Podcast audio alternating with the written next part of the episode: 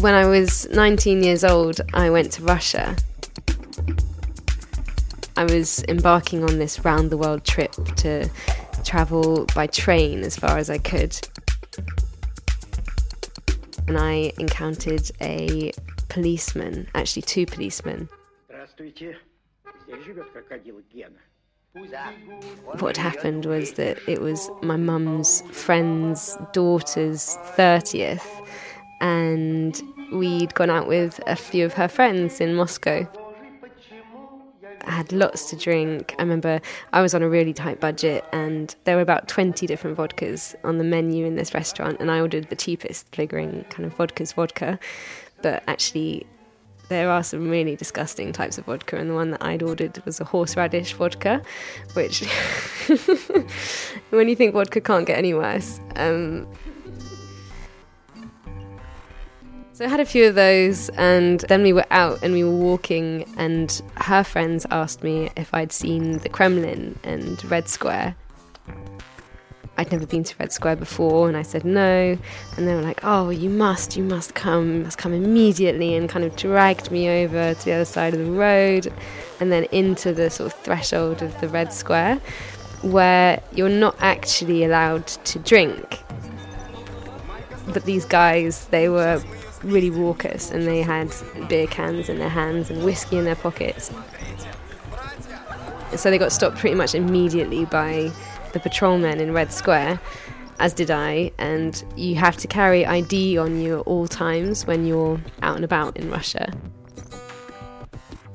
I hadn't taken my passport with me. What happened is I've got a Russian passport and a British passport, and I'd kept my British passport in my little security belt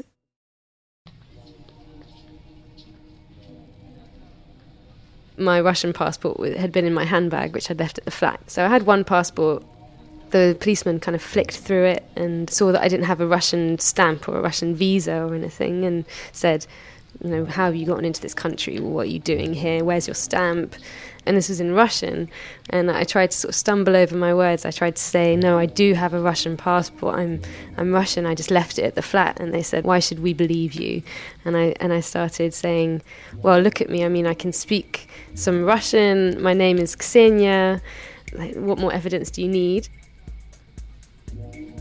They were like, "That's ridiculous. You know, like this isn't good enough. You need to come with us, or this something needs to be done." Like very sort of like ambiguous, threatening behaviour, not really sort of saying what the punishment would be.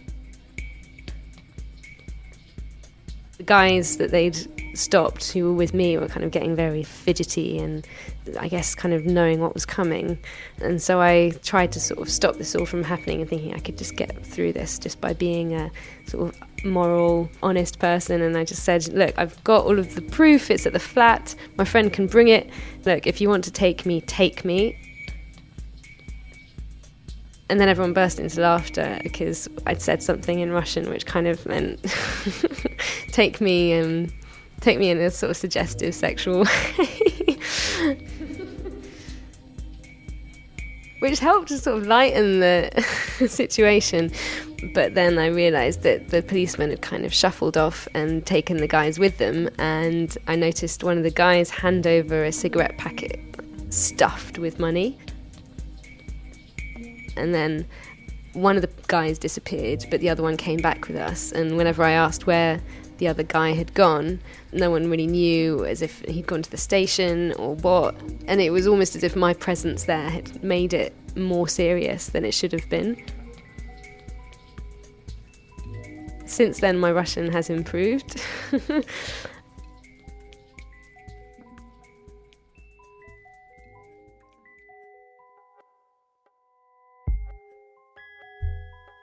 so the reason I went traveling was because I'd inherited this money from my dad. He'd died, he was killed in an accident. He was having flying lessons um, in 2005. The reason he was having flying lessons was because he'd set up his own business. He'd divorced my mum about two or three years previously had a new girlfriend and he was doing really well and decided to go for flying lessons because he was always a really big fan of Biggles and it was just a childhood ambition, something he'd always wanted to do.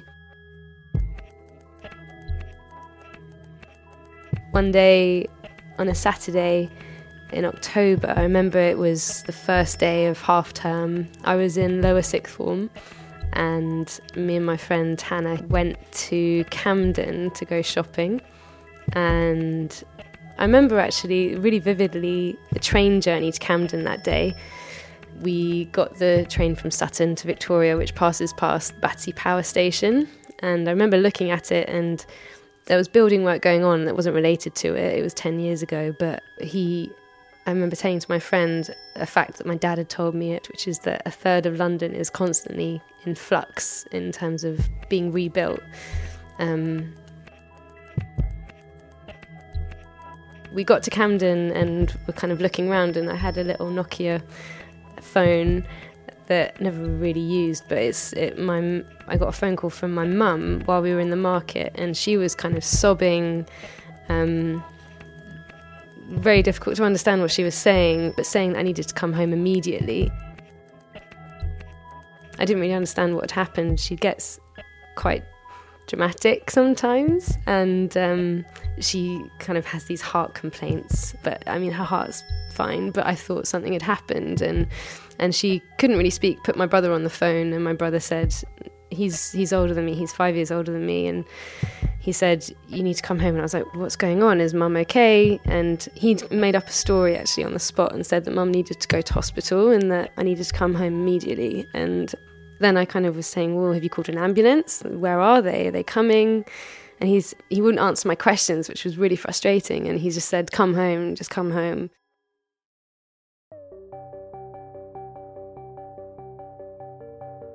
So I turned around and Hannah came with me, and we went back on the train. And she carried on on the train to go a few more stops to where she lived. And I, I remember walking down the hill of the road where I lived and getting to the front door. And my mum opened the door and she'd been crying. And I still had no idea what was going on. I actually, I remember trying to call my dad a lot while I was um, in the market because he always used to be the person who would just come and kind of even though he and my mum had divorced she like forgot her passport once when she went to the airport and he just got in the car and drove it to her straight away and I was thinking if the ambulance isn't coming he can just drive her there and he wasn't picking up his phone and on the train on the way back I um I tried calling my grandmother because I remember he'd said he might be going to visit her that weekend and so I called her and I said, Oh, dad's not picking up his phone. Something's happened to my mum. Do you know where he is? And she just said, Oh, you should just go home. If your mum needs you, you should go home. And yeah, and I got home and then my mum was asleep and we were in the hallway and then I walked into the living room and that's when I saw the two policemen.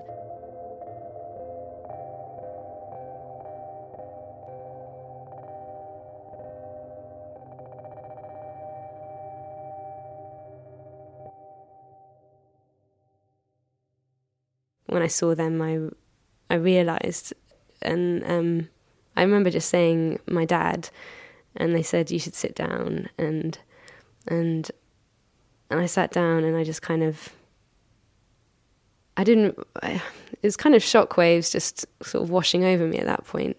And they said, This morning, your dad was having his flying lesson in Biggin Hill, and there was an accident, and the plane came down, and he died.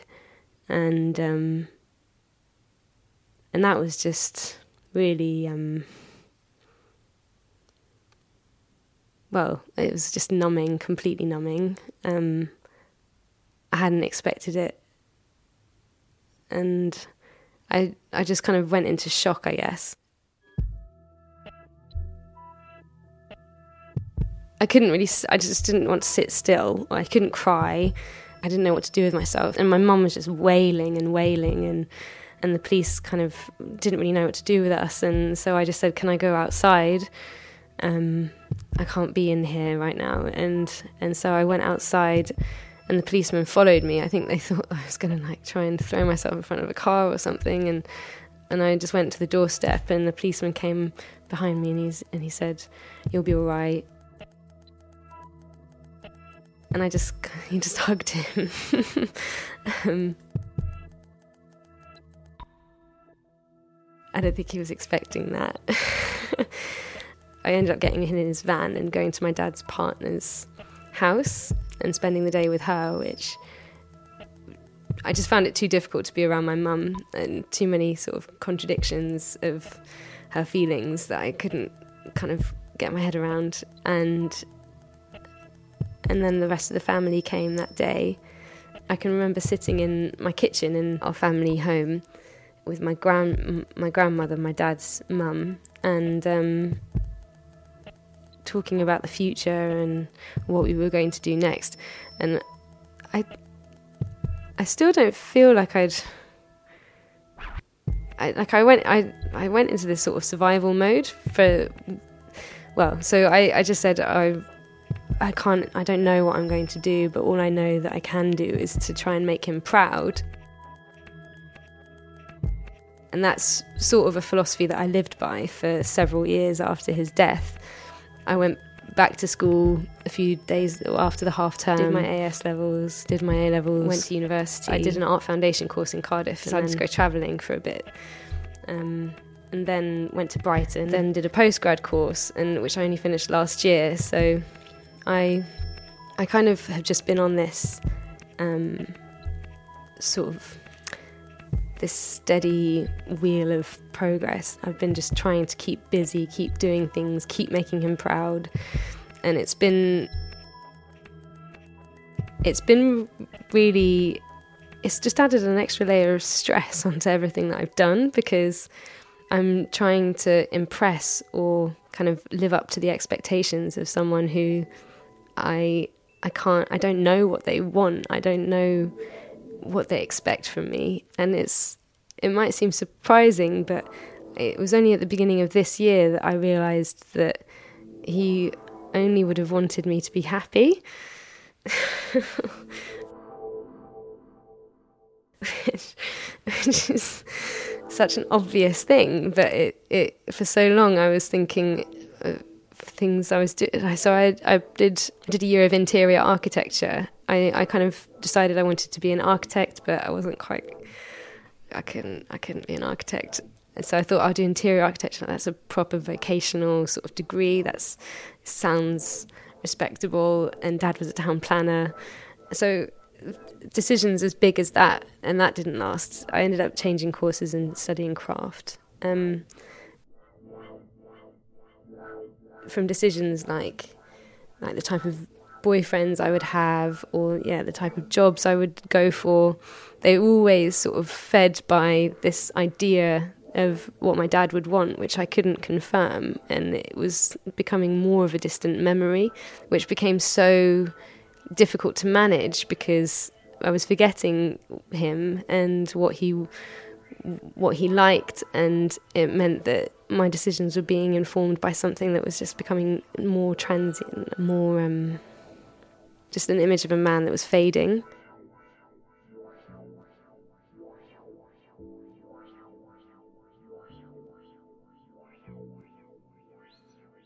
What I was left with then was And this turning point kind of actually came about through counselling because in the nine years that he'd gone, I never had consistent counselling, which now I see as pretty shocking. If if I saw a 16 year old lose a parent, it would kind of be the first thing I'd prescribe. And the doctor did suggest it, but mum didn't want that. And I think it might be sort of a Russian, maybe an Eastern European sort of counselling, talking about feelings. It wasn't, I don't know, it, it wasn't something that she approved of. This was the first year where I decided to actually talk to someone on a regular basis about it because I felt like 10 years is a big deal. And I was getting wrapped up in these feelings of guilt because I felt like I wasn't meeting his expectations. What came about from that was this recognizing a frustration that I didn't talk about my loss.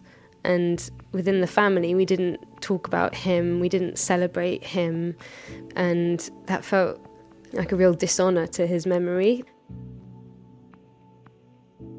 We didn't have an annual event to talk about him. And I, yeah, that made me quite angry. And I thought, this isn't actually that uncommon. A lot of people feel like they can't talk about grief because it's sad and it is such a visceral feeling when something is cut out of you and you can't. It's so difficult to articulate how you feel about it. I started trying to create work that was related to it, which was this project which was trying to create different activities inspired by death rituals from around the world. And it led to two other things which really helped me articulate my grief and turn it around. And one of them was an event for the 10th anniversary of his death, where I decided to try and get together as many people as I could who knew him. First it started off as like this sort of like I was inspired by people like Jeremy Deller who do these parades and processions to sort of commemorate something, and there's like a flag for this person, a flag for that person. I was thinking about all these grand things that we could do to celebrate Dad, and then it, I realised all I needed to do was just to recognise that date with people, because it was the recognition which had been lacking. we ended up getting about 30 of us together in a, in a deli on the road where he grew up in Wales. And um, it was really informal. Um, I asked everyone just to tell me a song that they'd like played. And so I made a playlist and asked people to think about a story they'd like to tell if they wanted to. And some people did.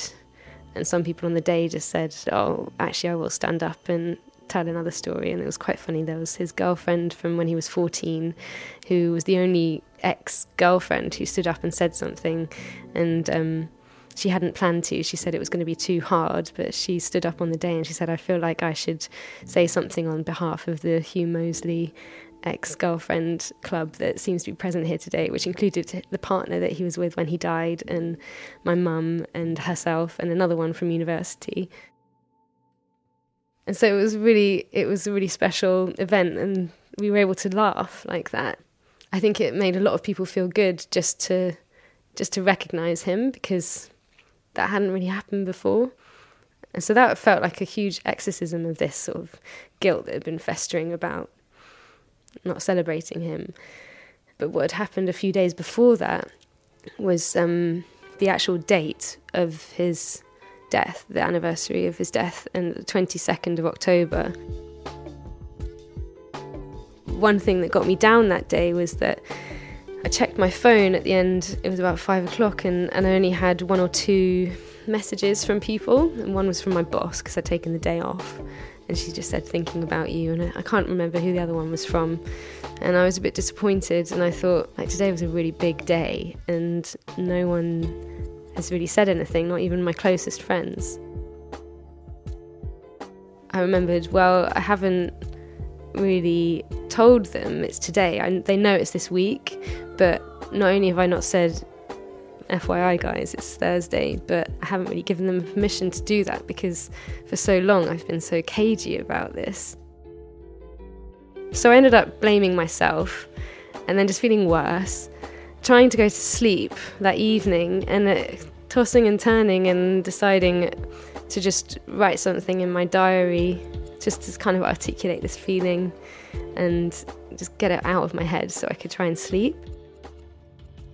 As I was writing, I noticed that there was a bit of a theme popping up in this story I was trying to tell, and um, and I also felt really con- I felt quite conflicted because I felt like why am I just writing this in my diary to keep to myself when the whole problem here is that I, I don't feel like I can talk to people about it, and now I feel resentful because no one's talking to me about it.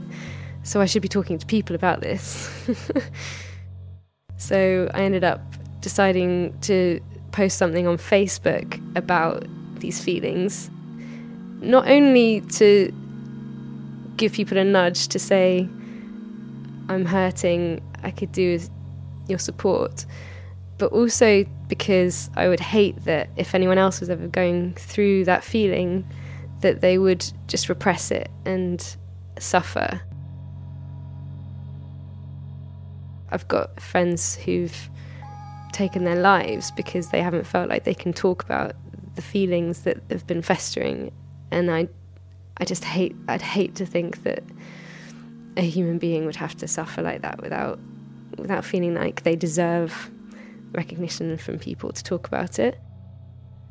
So this is what I posted. Um, it says, "Here's a conundrum. I strive to live every day to the fullest, and yet I actually spend time worrying what other people think about me. To my shame, my default expectation has been that people think I'm an idiot until I prove otherwise. What a waste of energy. Despite this, at risk of looking like an idiot, in the hope that one day we humans will all worry less about looking like idiots when expressing ourselves, I'm going to talk about my day. Yesterday was the 10th anniversary of my dad's accidental death. The night before last, I made my way home around dusk, and the air felt unusually still. I paused. Ten years ago tonight, everything was still fine. My pulse quickened as I realised the neatness of this chunk of time so neat that it could almost be hidden from the timeline of my life using a tactical fold. If I acted quick enough, I could seize the stillness, close my palms along the crease, place one hand holding tonight upon the hand holding 2005, and I could be back on the phone with him again. The last time I spoke to my dad, it was late on a Friday, and he was probably lying on his back under his desk, trying to fix the computers which had gone down earlier that evening. He told me he felt bad. He'd been working late a lot recently, and it wasn't fair on his girlfriend. Fears of dad becoming single and dependent on me in later years drifted into my mind. Go home, get some flowers, just be good and go back, Dad. You're very sweet. Okay, look, I'd better go. I love you. I love you too. Bye. My last dream of my dad was a vision of me in my current flat, walking from room to room in a brain fog of morning, I suddenly realised I still remember his phone number. Thank God it's okay, I can just call him 07813 885161 or 07831 885161. I tried the first choice and it rang. He picked up. Hello? Dad, how are you? Well, my mum then bursts through my front door with a sheepskin rug about 10 times her size and tells me she needs somewhere to store it immediately. Ah, Dad, I'm so sorry. I'll call you back in five minutes, I promise. Please wait. The folds in time had overlapped, but again, he was beyond my reach. Usually, the day I dread most is actually the 23rd of October, the day afterwards, when everything is supposed to be back to normal. The big day is over. I can't use that excuse anymore. How wrong! But as I talk and type, I take ownership over my feelings and fragments of my uncontrollable past. And today, something different from grief overwhelms me, and it's gratitude for having had him and for having people who care enough to listen to me talk about him, which, although is not as much as I'd like, is the best possible thing I could have.